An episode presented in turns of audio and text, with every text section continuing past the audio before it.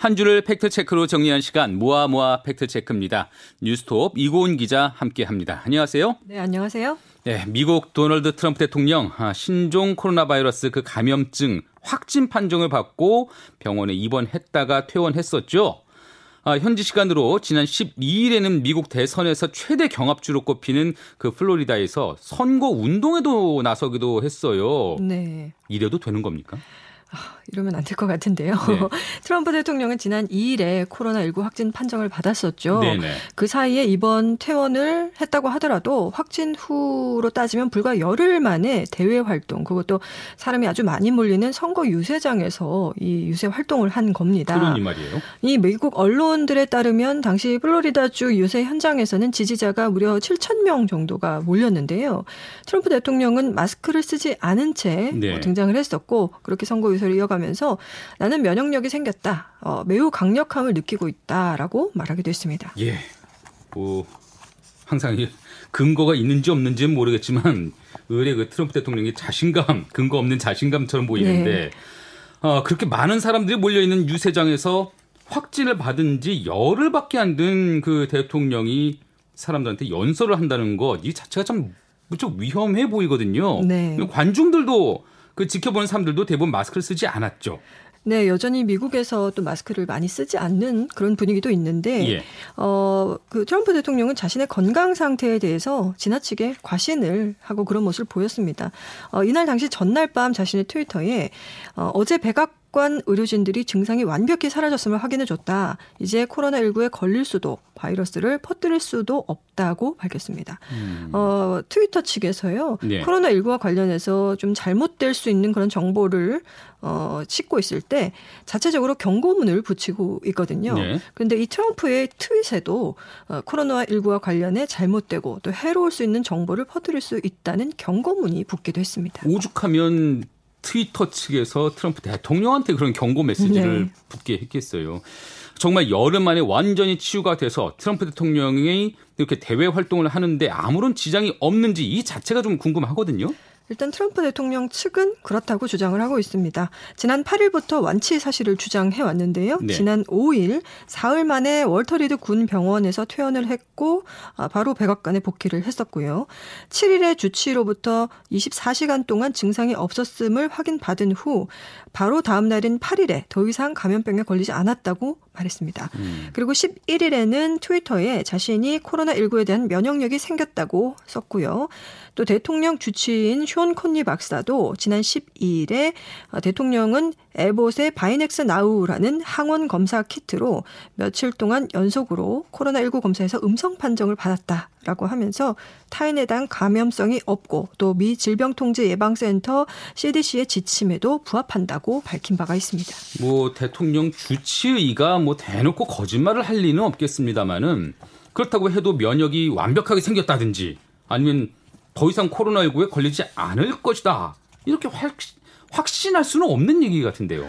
네, 그렇습니다. 현재 그 검사상으로 그러한 결과가 나왔다는 것이고요. 예. 어, 현재로서는 누구도 트럼프 대통령의 면역력에 대해서 확언할 수는 없는 상태입니다. 이 전문가들은 트럼프 대통령이 그 코로나19의 면역력을 획득, 획득했는지 그게 확실하지 않다고 지적을 하고 있습니다. 코로나19의 증상이 완치된다 하더라도 그 면역력이 얼마나 지속되는지에 대해서는 이 학계에서 결론을 내리지 못한 그런 상황이고요. 네, 기사를 보더라도 이거 뭐 제각각이더라고요, 내용들이. 네, 그렇습니다. 또한 이 면역력이 생긴다고 하더라도 그 기간이 매우 짧고 그래서 위험할 수 있다. 이런 의견들도 있습니다. 예. 또 코로나19는 한 번 감염됐다고 해서 계속해서 면역이 유지되는 게 아니죠. 이 재감염 사례도 계속 보고되고 있기 때문에 트럼프 대통령의 현재 행보가 매우 위험해 보이는 것은 사실입니다. 네, 사실 뭐 국가마다 기준이 좀 다르긴 하겠지만은 우리가 나라 같은 경우에는 증상이 없더라도 자가격리 대상이 된다면은 2주간 철저하게 격리를 하는 것을 원칙으로 하잖아요. 네. 미국의 경우에는 어때요? 어, 미국 CDC가 애초에는 코로나19 그 환자의 격리를 해제하기 위해서 24시간 간격으로 중합 효소 연쇄 반응, 이른바 PCR이라고 부르는 검사를 두 차례 진행해서 음성 판정이 나와야 한다. 이런 기준을 세웠습니다. 예, 뭐 말이 어렵지만 어쨌든 코로나19 검사를 두 번 해서 음성 판정이 나와야 이제 안전하다. 네. 그런데 이제 이런 기준이 7월에 완화가 됐는데요. 예. 처음 증상을 느낀 지 열흘 이후에 코로나19 관련 증상이 없고 또 해열제를 복용하지 않고도 24시간 동안 열이 나지 않는다. 라고 하면 이때 격리를 해제할 수 있게 한 겁니다. 네. 근데 이게 어, 경증 환자에 대한 기준이거든요. 또 중증 환자의 경우에는 이제 이 두 배인 20일까지는 격리하는 게 좋다. 이렇게 권고하고 있습니다. 그러면 트럼프 대통령은 경증 환자였기 때문에 이런 지침을 따랐다 이렇게 봐야 되는 거예요? 이 트럼프 대통령의 증상이 경증이었냐 또 중증이었냐 이것은 알려지지 않고 있습니다. 다만 트럼프 대통령이 그 처방받은 이 치료의 방법을 보면 이 산소 치료나 이 덱사메사도온을 처방받았다고 하거든요. 네. 이런 치료는 이제 꽤 그 코로나 중증 환자들에게 사용되는 치료법인데 어, 그렇기 때문에 트럼프 대통령이 이 중증 환자에 대한 격리 지침을 따라야 하는지 아니면 경증 환자였기 때문에 열흘 만에 이제 무대에 나섰는지에 대해서 이것을 판단하기가 좀 어, 애매한 상황입니다. 예, 뭐 그 당시에도 사실은 정확한 구체적인 어, 트럼프 대통령의 건강 상태 이런 것들은 다 그냥 대회 비로 했었잖아요. 네, 뭐 물론 대통령의 건강은 굉장히 중요한 또 비밀 사항이기 때문에 그럴 예. 수도 있겠습니다만 어 그렇지만 전문가들은 코로나 19에 대한 면역력 여부를 확인하기에는 이 확진에서 완치까지의 기간이 좀 짧다 이런 지적들을 하고요. 또 일반적으로는 바이러스 감염 이후에 어 2주에서 3주 정도는 지나야지만 항체를 확인할 수 있다고 합니다. 네. 코로나19 상황이 계속되는 동안 이 내내 트럼프 대통령만큼 이렇게 가짜 뉴스와 많이 연관된 그런 정치인이 또 있었나 싶을 정도예요. 근데 최근에는 아, 미국 앤서니 파우치 미국 국립 알레르기 전염병 연구소 소장이 트럼프 TV 홍보 영상에 등장해서 트럼프 대통령을 칭찬했다. 이런 얘기가 또 논란이 되더라고요. 트럼프 대통령의 TV 홍보 영상에는 앤서니 파우치 소장이 나는 누구도 이것보다 더 할 수 있으리라고는 상상할 수 없다. 이렇게 말한 장면이 나옵니다. 네. 이 장면을 보면 마치 파우치 소장이 트럼프 대통령을 칭찬하고 또 추켜세우는 듯한 맥락으로 등장하는데요. 근데 이 발언에 대해서 파우치 소장은 정작 그 트럼프 선거 캠프와 함께 진실 공방을 벌이고 있습니다. 이 장면이 파우치 소장이 TV 뉴스에 출연해서 발언하는 모습을 담은 것인데 네. 트럼프 캠프가 이 해당 부분만 발췌를 해서 선거 홍보 영상에 담은 겁니다. 이게 왜 논란이 되는 거냐면 파우치 소장은 아, 코로나19와 관련해서 미국에서 가장 신뢰받는 인물 말하자면 우리나라의 정은경 질병관리청장 같은 그런 이미지로 네, 예, 인식이 되고 있잖아요. 이 분이 이제 트럼프 대통령을 적극 칭찬하고 지지했느냐 이게 미국 대선을 앞두고 좀 중요한 변수가 되니까요. 네, 그렇습니다. 파우치 소장은 굉장히 방역을 중시하는 인물이었지만 트럼프 대통령이 경제 활동 재개에 더 우선순위를 두면서 이 코로나 19의 위험성을 의도적으로 축소하려 했고 그러다 보니까 양측이 좀 의견 대립을 계속 가져왔습니다. 네. 그래서 5월 이후로는 파우치 소장이 의사 결정 과정에서 배제되다시피 했다 이런 평가를 받기도 했는데요. 아, 그런 최근까지 또 백악관에서 열린 연방 대법관 후보 지명식이 슈퍼 전파 이벤트가 됐다 이렇게 지적을 하는 등 트럼프 행정부와 대립각을 세워왔기 때문에 이번에 또 논란이 되는 겁니다. 그렇게 트럼프 대통령과 대립각을 세웠던 갈등 관계에 있었던 파우치 소장이 트럼프 대통령을 칭찬했다. 이게 뭔가 앞뒤가 안 맞는 것 같거든요. 음, 네. 요즘 워낙 영상까지 조작한 가짜 뉴스들도 많긴 한데 일단 파우치 소장의 발언 자체는 맞아요? 네, 그렇습니다. 이 파우치 소장이 이런 발언을 한 건 맞는데요. 지난 3월 삶, 자유, 그리고 레빈이라는 어, TV 프로그램에 출연을 해서 이렇게 언급을 했습니다. 그렇지만 파우치 소장은 이 동영상이 자신의 허락도 없이 맥락과 다르게 인용됐다고 반발을 했는데요. 맥락과 다르게 인용이 됐다? 네. 자신이 말한 취지는 이 연방 공중보건 공무원들의 노력에 대해서 광범위하게 평가한 말이다라는 거거든요.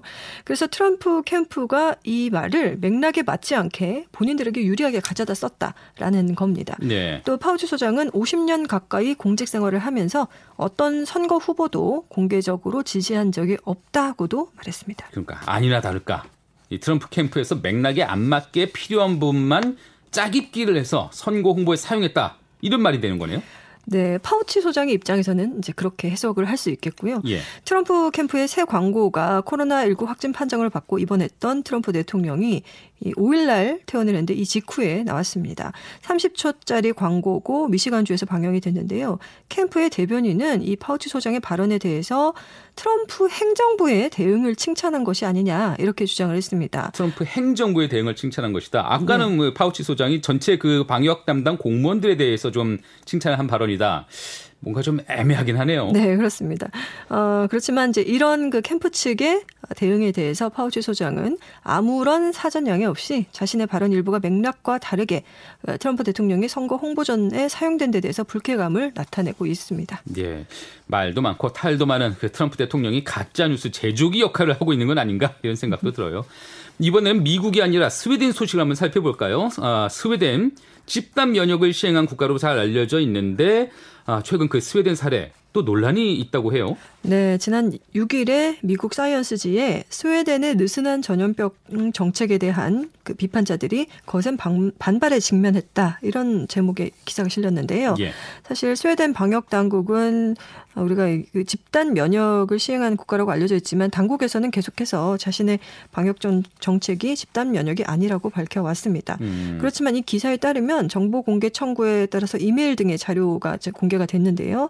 지난 3월 스웨덴 방역 당국이 검토했던 자료 내용들인데 좀 어, 충격적인 내용들도 있었습니다. 예, 그동안 공개되지 않았던 새로운 자료들이 공개된 건데 어떤 네. 내용이에요? 이게 국내 언론에는 잘 알려지지 않았는데 그 스웨덴 방역 당국의 한 담당자가 어, 학교를 빨리 열어야지 집단 면역에 빨리 도달할 수 있다라고 했는데요. 그러니까 스웨덴은 공식적으로 우린 집단 면역을 시행한 게 아니다라고 했지만 내부적으로는 네. 그 집단 면역을 의도했다는 거네요. 어, 좀 검토를 해봤다는 것이겠고요. 예. 또 심지어는 학교를 닫으면 노인의 코로나 19 감염률이 10% 감소할 것이라 이런 예측을 하면서 어, 노인의 10%를 보호하기 위해서 학교를 문 닫는 게 그만한 가치가 있는 것인가 이런 질문을 하기도 했습니다. 아주 냉혹한 이야기인 것 같습니다. 어, 바꿔 말하자면은 노인의 10%를 보호하지 않더라도 학교를 문 여는 게 더 낫다 이렇게도 들리는데 네. 어, 코로나19가 고령층 또 기저질환이 있는 환자들에게 아주 치명적이라는 사실은 잘 알려져 있잖아요. 네.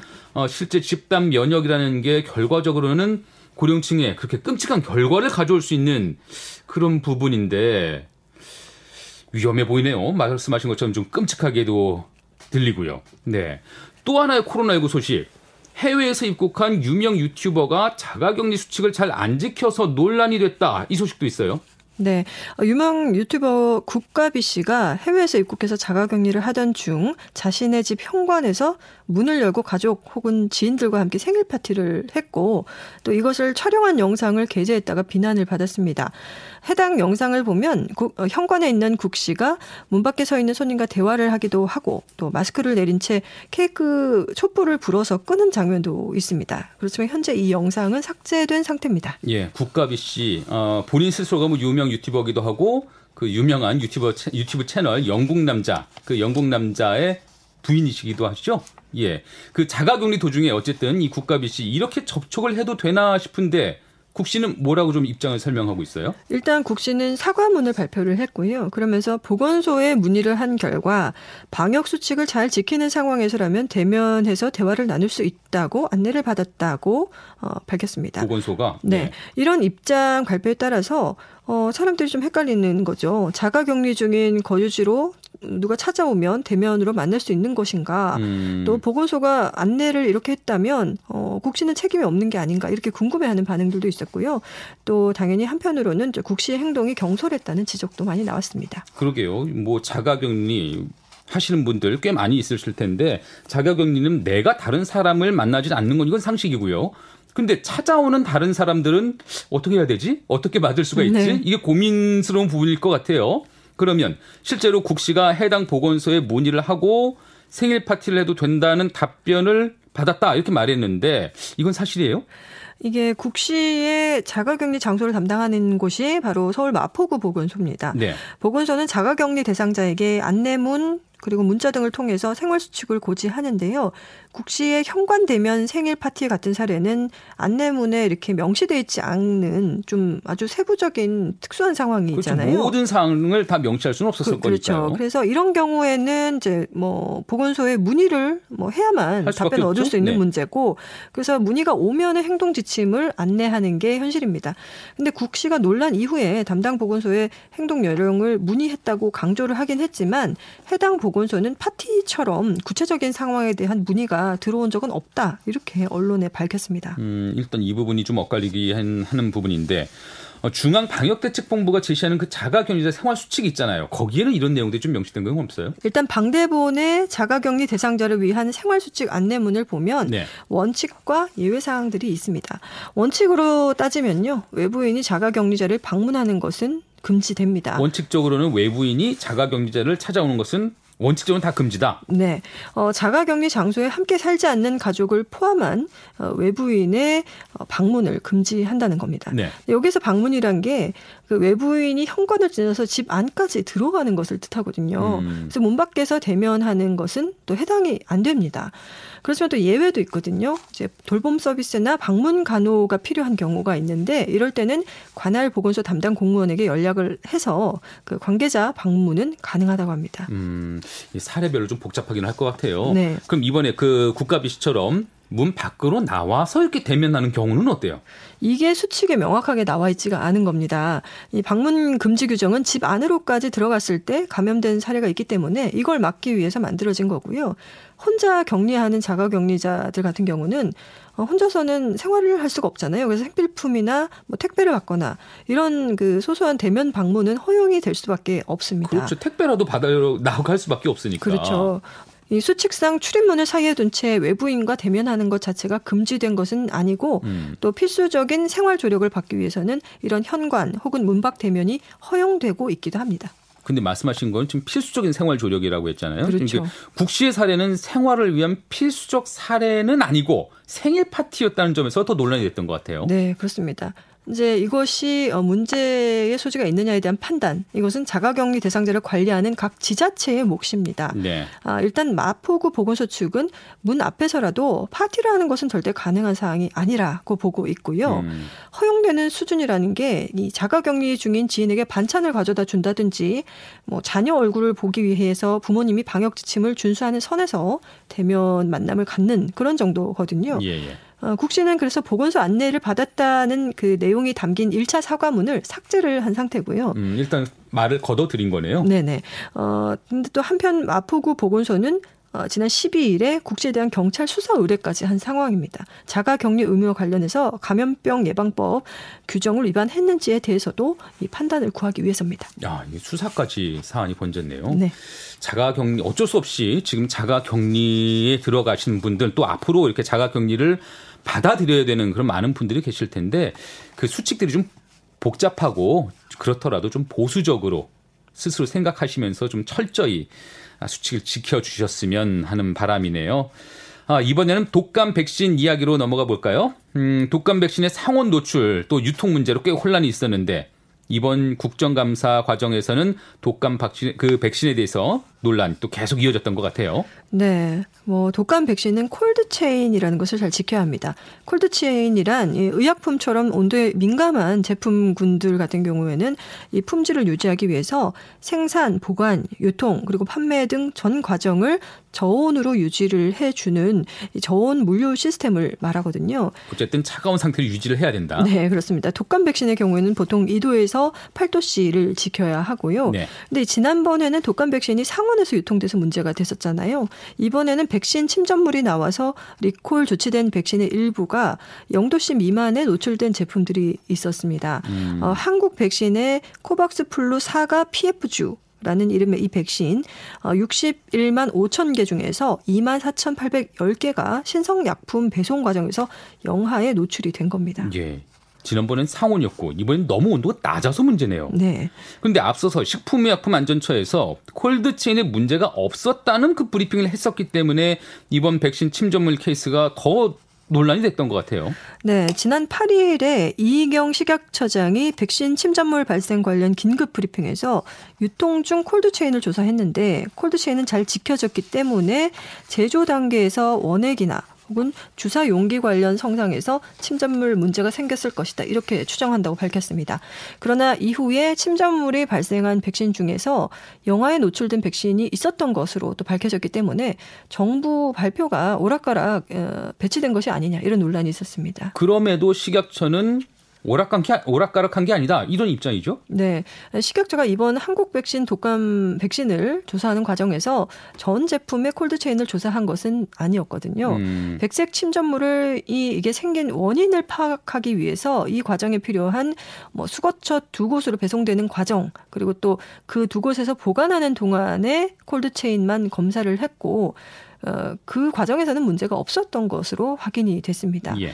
백색 입자의 원인을 조사하면서 콜드체인에 문제가 있었는지를 보기 위해서 수거해 조사한 것이었기 때문에 식약처는 전수를 다 조사할 필요는 없었다는 것이 그 설명입니다. 그러면 나머지 침전물이 나온 경우에는 다른 유통 경로가 있었다는 거예요? 네, 식약처가 백신 침전물 사고 경위를 조사한 게 신성 약품이 아니고요. 다른 도매상 혹은 한국 백신이 직접 영업소로 운송한 경우들이었거든요. 그래서 앞서는 신성 약품을 통해 배송된 콜드체인을 조사하지 않았었던 것이고 네. 이후에 추가로 신성 약품을 통한 배송 과정에서 영화에 노출된 물량 중 어, 일부에서 문제 사례를 찾게 된 겁니다. 음, 그러면 뭐 말하자면 브리핑과 소통 과정에서 좀 문제가 있었던 것 같긴 한데 식약처의 좀 꼼꼼한 대응이 아쉬워는 보이네요. 네, 이희경 식약처장의 긴급 브리핑 설명이 이 구두 상태로 기자들에게 말로? 예, 어, 설명하는 과정에서 빚어진 해프닝이라고 합니다. 예. 어, 식약처 자료에는 제조사에서 수거처 두 곳까지의 콜드체인 조사라는 내용이 어, 명시가 되어 있는데 구두로 하다 보니까 이 대목이 생략된 채 그 발언하는 바람에 아. 언론 보도 과정에서 좀 오해가 생긴 측면이 있다고 하거든요. 하지만 정부의 발표에 대해서 언론과 여론이 좀 신뢰를 갖지 못하는 상황이 계속 벌어지고 있는데 이에 대해서는 정부가 좀 성찰해야 하는 부분이 있을 것 같고요. 정확한 정보 전달이 무엇보다 우선이니까요. 네, 그렇습니다. 앞서서 정부가 상온에 노출된 백신이 어, 아직 접종되지 않았다 이렇게 발표를 했지만 예. 곧바로 그 실제 접종 사례가 계속해서 밝혀진 부분도 있지 않습니까? 음. 그래서 정부의 기민하고 좀 정확한 대응이 아쉬운 대목들입니다. 아직 청소년 또 만 62세 이상 그 고령층의 무료 접종도 남아 있는 상태잖아요. 네. 또 상온 아니면 영하 노출로 영하 온도에 노출돼서 백신이 손상됐다는 소식이 들리면은 백신과 관련해서 궁금증들이 뭐 계속 꼬리에 꼬리를 물고 이어질 것 같아요. 네, 어, 우선 무료 접종분에 문제가 생긴 것이다. 그러니까 유료 접종을 하면 안전하지 않을까 이렇게 궁금증을 가지시는 분도 차라리 내가 내 돈 내고 맞으면 네. 좀더 안전한 백신을 맞을 수 있지 않을까. 네, 네 그렇지만 그 유료, 유료 백신과 정부가 지원하는 무료 백신 이게 유통 경로가 좀 다를 뿐 효능 자체는 동일하고요. 네. 백신은 대부분 달걀을 흰자에서 균을 키우는 방식으로 생산되는데 식약처에서 동일한 효능으로 허가를 하고 있기 때문에 유료나 무료나 백신의 효능 자체 자체는 어, 크게 차이가 없습니다. 네. 이미 백신을 맞으신 분들도 많으실 텐데 혹시라도 내가 맞은 그 백신이 문제가 있었던 백신 아닐까? 이렇게 궁금하고 염려하시는 분들도 있을 것 같아요. 이거 일일이 확인해 볼 수 있는 방법도 있을까요? 네, 저도 독감 백신을 맞고 또 확인을 한번 해봤습니다. 네. 질병관리청 홈페이지에 예방접종 도우미 사이트에 접속을 하면요. 자신이 맞은 백신이 무엇인지 뭐 접종 일자나 제조사, 일련 번호 등도 확인을 할 수 있습니다. 네. 어, 본인이 혹시 회수돼야 되는 백신을 맞았는지 아닌지 이렇게 확인을 하실 수가 있겠고요. 물론 당연히 접종하신 병원에 문의를 하실 수도 있습니다. 그래서 만약 회수 대상 어, 정확히 유통되지 않은 그 백신을 맞았다면 어떻게 해야 돼요? 어, 회수 대상 백신을 맞았더라도 현재까지 이상 반응이 없다면 크게 염려하실 필요는 없을 것 같고요. 예. 이번에 문제가 된 백신은 앞서 말씀드렸듯이 한국 백신의 코박스 플루 사가 PF주라는 이름의 백신이었습니다. 해당 백신의 경우에는 어, 국소 반응이나 발열, 알레르기 등의 일부 이상 반응이 보고가 되고 있습니다. 네. 만약에 이러한 이상이 있다면 접종한 의료기관에 연락해서 안내를 받으시고요. 또 만약 예방 접종으로 인한 피해다 이렇게 인정을 받게 된다면 국가로부터 보상을 받으실 수 있습니다. 네, 찜찜한 마음이 있으시다면은 한번 확인을 해보시고 또 혹시라도 열이 있거나 알레르기 증상이 있다면은 또 안내를 받으셔야 되겠네요. 지금 뭐 가뜩이나 코로나19로 건강에 대한 우려가 극심했던 올해 경우에는 이렇게 독감 백신까지 여러 문제들이 발생하면서 더 좀 걱정스러운 바가 있습니다. 오늘 말씀 여기까지 들을까요? 네, 감사합니다. 네, 지금까지 뉴스톱 이고은 기자와 함께 했습니다.